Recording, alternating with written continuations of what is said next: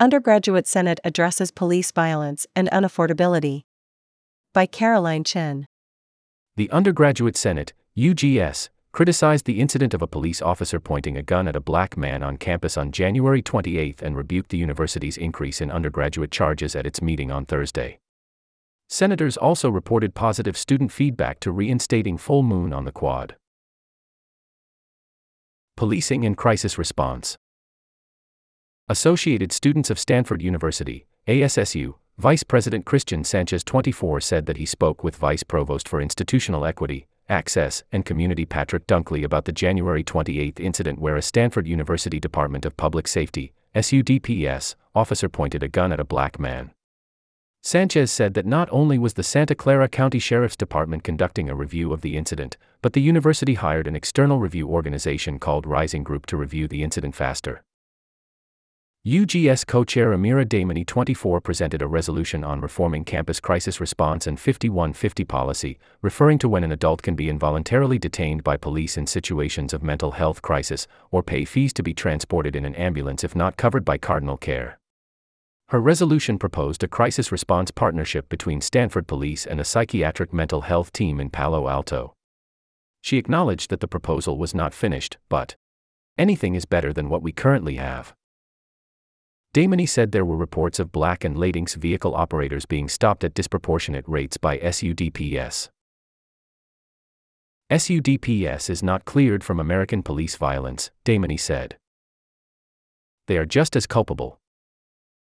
UGS Deputy Chair Ritwik Toddy 25 proposed a resolution with Mental Health Committee Chair Josie Amo 25 to address SUDPS. Not following through on past commitments to improving surveillance and tracking procedures.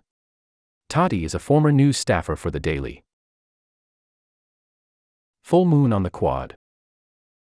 The UGS is considering planning an official full moon on the Quad event after a two year hiatus due to COVID 19 and an unofficial FMOC on Sunday night.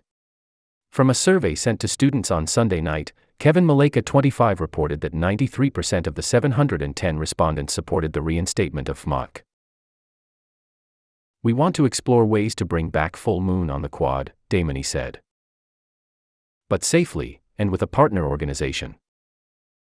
Sanchez noted that the Sexual Health Peer Resource Center, SHPRC, did not want to co organize FMOC because it did not align with the values and mission of the organization. The Junior Class Council, which traditionally organized the event, also did not take the role. Increase in undergraduate charges the Senate criticized Stanford's February 9 announcement of a 7% increase in undergraduate charges. Without financial aid, the total annual cost for an undergraduate will be $82,406 in 2023 to 24, including $61,731 for tuition, $19,922 for standard room and board, and $753 for the mandatory health fee. I just find it ridiculous, Dehmani said. I don't see how they can justify this, like, where's the payoff for us? Where is the technology that we need? Where is the bus transportation that we need? Why do we have food insecurity on this campus? Diego Kagurabadza 25 proposed a resolution to make the statement that the Senate is opposed to financial barriers to education and will pledge up to $3,500 for textbooks. The resolution was proposed after a November 2022 UGS survey found that the average cost of textbooks per quarter was $191, and 76.8% of respondents said this was unaffordable. Student Initiatives Senators heard from Zara Fazal, first year master's student in epidemiology, on the topic of food availability. Fazal, who said she has faced food insecurity herself, waiting in very long lines for almost an hour at the EVGR food pantry, advocated for a community fridge initiative to provide free food on campus. The Senate also unanimously approved all funding requests for student organizations, though Appropriations Chair Mark Huerta 24 acknowledged that the budget was very tight this year. Huerta said that there were over $6 million worth of annual grant applications for 2023 to 24 while last year UGS and the Graduate Student Council approved $3.5 million in grants.